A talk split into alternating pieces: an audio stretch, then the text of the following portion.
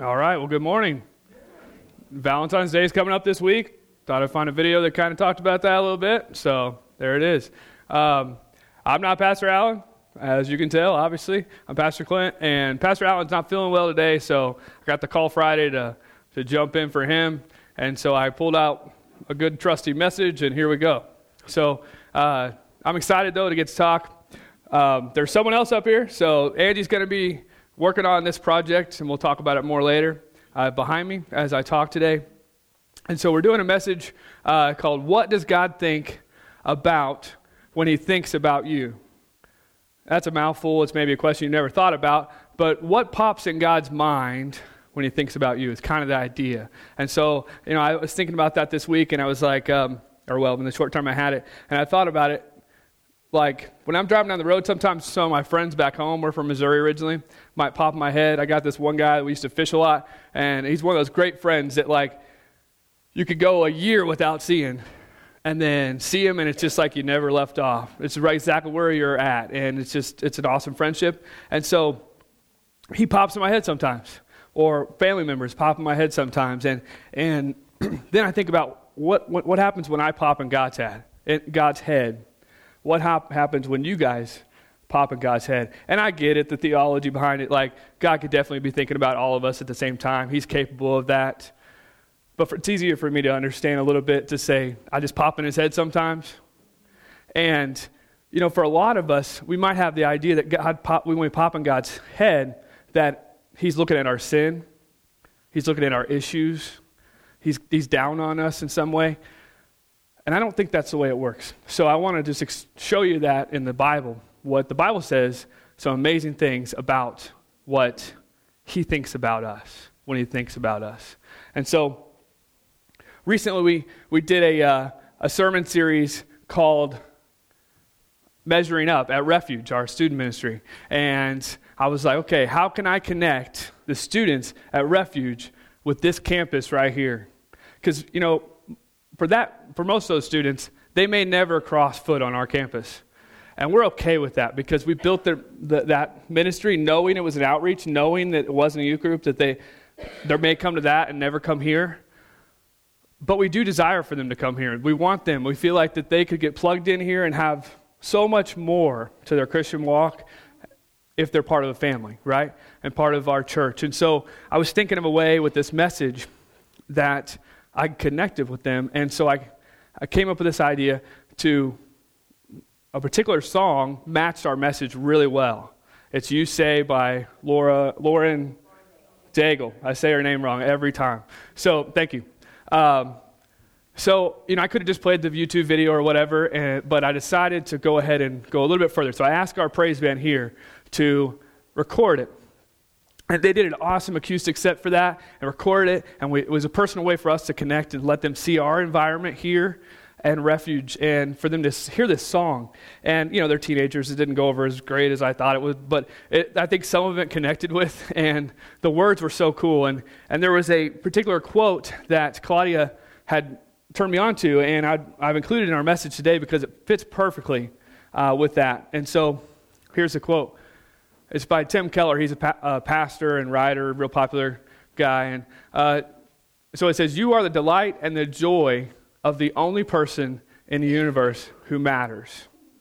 So think about that. I mean, we're bombarded with all kinds of opinions about us, right?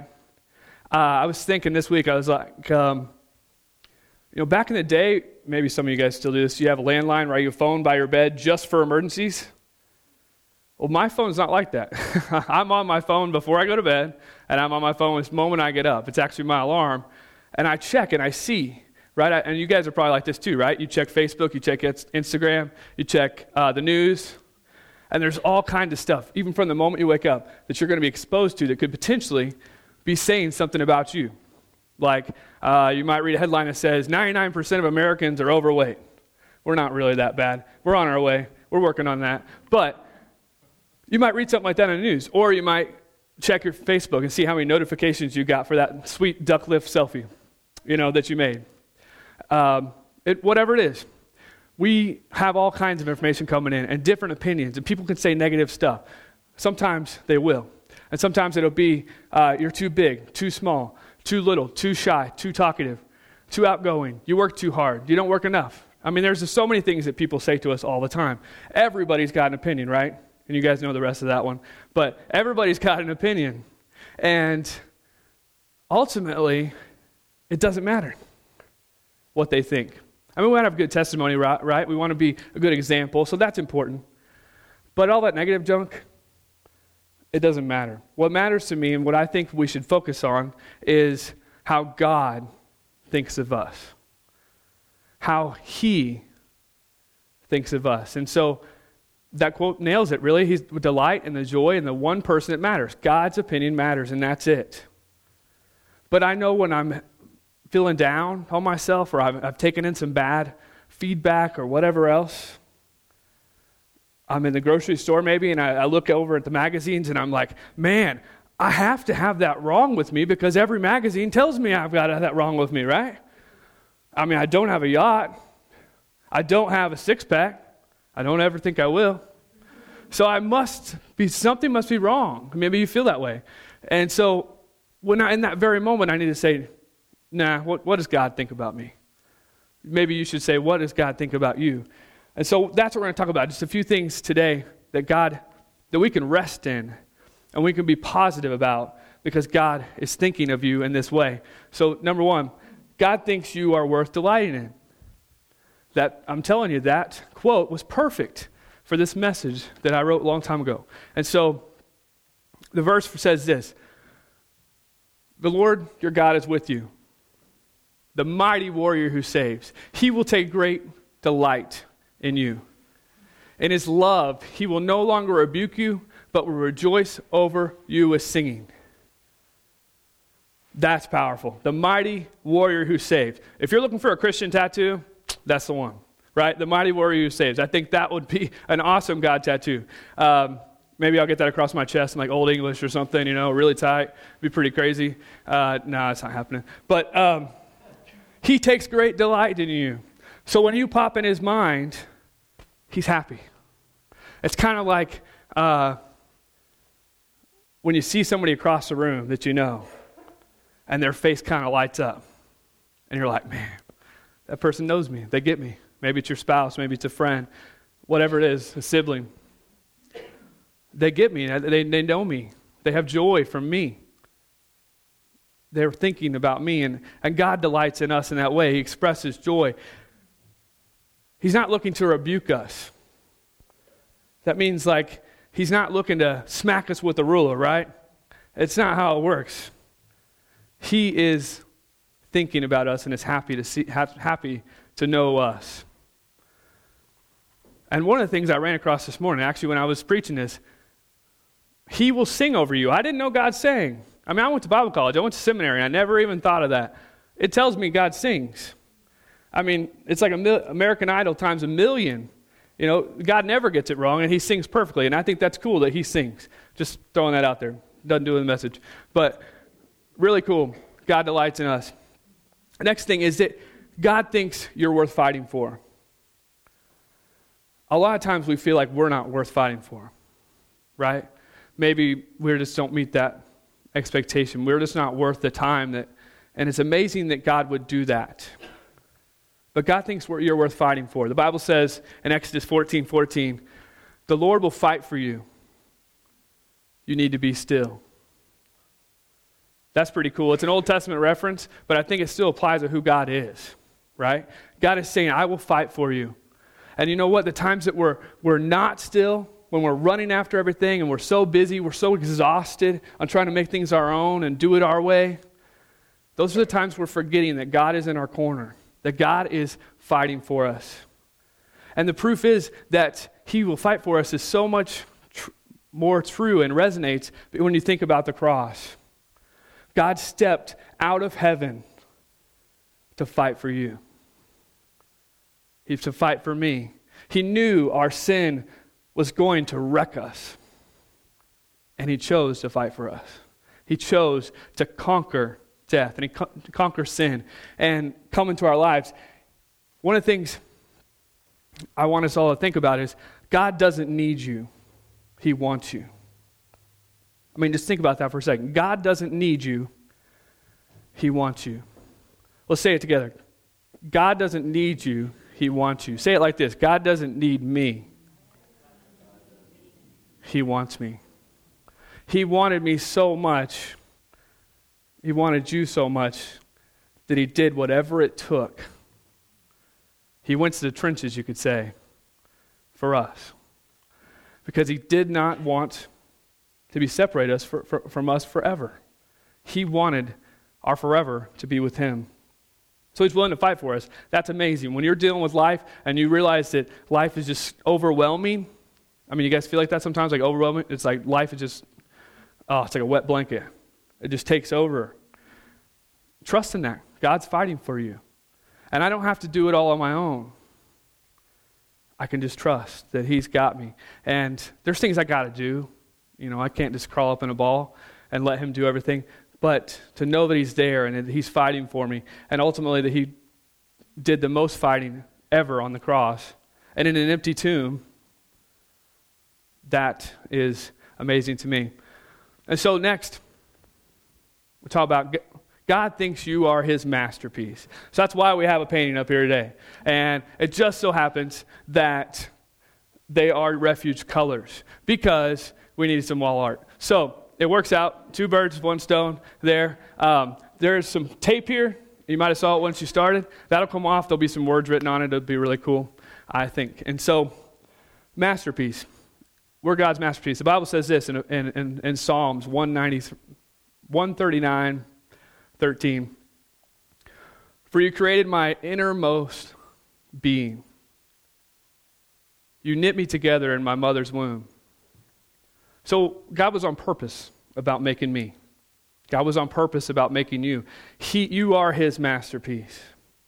And there's some things I'm like, man, God, why, why do I have to struggle with certain things that you've given me, like uh, being overweight? Can't you just erase that from this masterpiece? Wasn't that a mistake? And he says, yeah, uh, no, it wasn't a mistake, but you can erase it. so he kind of puts, flips it on me, I think. But there's, all, there's things that we all deal with, right? And we don't feel like a masterpiece sometimes, for whatever reason, but we are God's masterpiece. And whenever you're doing life, walking around, it's, it's probably good for us to remember that God's masterpieces are just walking all around you too, right? When we begin to look at people as God's masterpiece and ourselves as God's masterpiece, it can change us in the way we see people and the way we see ourselves because they have value I mean, think about it, right? Uh, if with art, art, I don't really understand art a lot. I'm not really sophisticated, I guess, when it comes to that. Like, this could be $5 billion or something, and somebody will travel across the country just to ooh and ah over it. And even though I think it's amazing, Angie, it's good, I don't know if it's worth that much money. But then somebody, you know, somebody buys it and they put it on their wall, and then they've got bragging rights at all their cocktail parties or whatever they do, society wise. It doesn't make sense to me. But God has a masterpiece in you. You have value to Him. And I think artists are proud of their work. Why, if, why would they put the time and the, the effort into making it? And God is our artist, right? He, he designed us, He created us. We have value.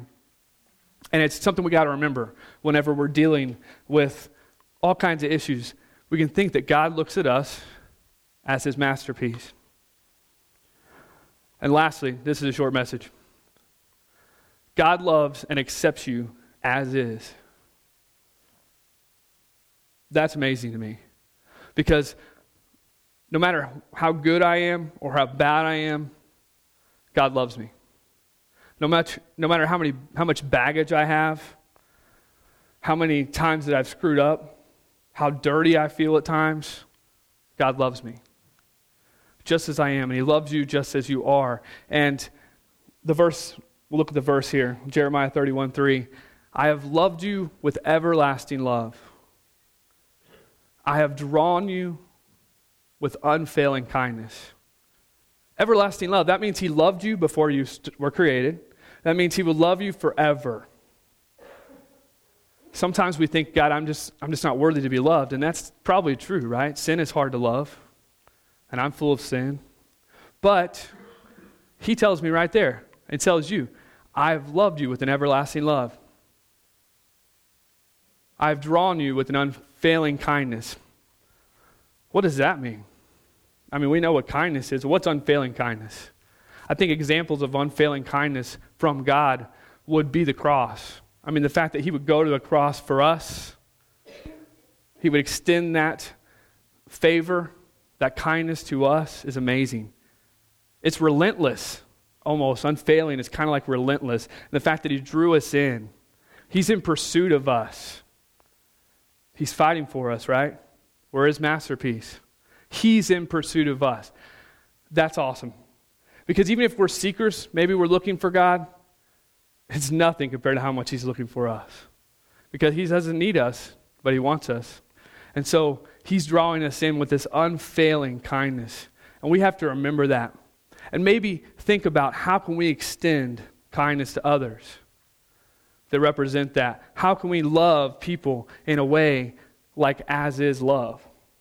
You know, when it comes to loving people, a lot of times we want to fix them first.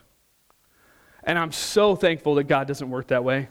God doesn't say, hey, whenever you get your stuff together, come see me. He doesn't work that way. He says, come to me, and then we will fix your stuff. I will mold you into what you need to be. I will be with you the entire time, every step. I think that's part of his everlasting love. And the fact that it's everlasting is good because whenever I screw up in that process, which I do, whenever you guys screw up in the process, which I'm sure you're doing sometimes, he doesn't say I'm done. Then people do that, right? I mean, if you screw up, they're done. They're just done with you. We have, we have limited love. It's not supposed to be that way, but that's the way it is. And sometimes we reflect that back on God. We say, God, you've got to have unlimited love because look at what I did. Our limited love. But he says, No, I have everlasting love. And so, one of the things I want, think is cool is Billy Graham. Some of you guys know who he is, some guys don't. Uh, the more I deal with teenagers, the more I realize they don't have any idea who he is. Um, but there was a song that was super popular and came out of a result of his crusade, crusades. And it was Just As I Am. And just as I am, when I watch the old videos, because I, like I said, I'm a fan of, of him, so I watch his videos. That's, I'm a dork, okay? So, anyway, I watch these videos, and thousands, hundreds of thousands of people will come out of the stands and go down and get saved when this song plays. And, and I'm just like, man, that is a powerful song. We need to redo that song. Hey, you might get on that. I'm just kidding. Uh, they need to bring that back because there's a whole other generation that could experience something from that song, potentially. But it's, it's him getting us just where I'm at, what, just as I am, just where I'm at. And I, I think it's really powerful. And so I'll close this morning saying this a few things that you are God's masterpiece, right? He knitted you together in his womb. He has a purpose for you. He also loves you as is. He delights in you. So whenever you're dealing with that crap in your life, think about that. Like for real, let it be your perspective on yourself because that's God's perspective of you. And so we'll pray. If everyone will bow their head and close their eyes.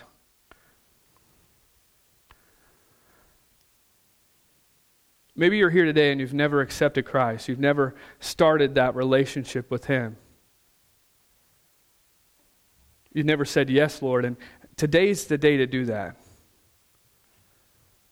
I want to give you an opportunity right now to, to make that decision because God loves you. You're His masterpiece, and He wants to reconnect with you. This connection that sin that we all have separates us from Him. And God, uh, and I want you guys, if, you, if that's you, if you've never made that decision, just to pray something like this God, come into my life. I know I'm a sinner, I've messed up. And if you were to hold me to a perfect standard, I would not meet that standard, God.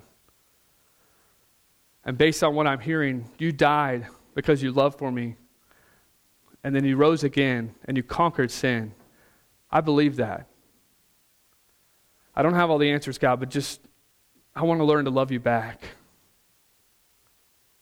Now, if you just pray with me for the first time, no one looking around, I'm not going to call you out or embarrass you. I just want you to raise your hand. I just want to see I'm the only one looking around. And for Christians in the room, God wants us to love others as is. He wants us to understand how He looks at us, how He thinks about us. Maybe take a moment right now and just pray to God that, to show you His perspective of who, how He thinks of you. Maybe take a moment now and just say, God, show me who this week I need to, sh- to love as is. Show me that person. Put them forth on, first on my heart this week. And I'll close in prayer. God, thank you for showing up today. Thank you for being in this place, God. And thank you for loving me and thinking about me. Thank you about thinking about them. And when we cross your mind, God, it is amazing to know the truths about that and not the falsehoods, not the lies that we tell ourselves or what other people tell us. But uh, I'm just so thankful that you express those things to us and have showed it to us in this message, God. I pray for Pastor Allen that he'll get to feeling better, God, and that he'll be able to come back and we'll continue our series. Just be with everyone this week and, and allow us to f- love people as is. And remember that you love us everlasting. In Jesus' name, amen.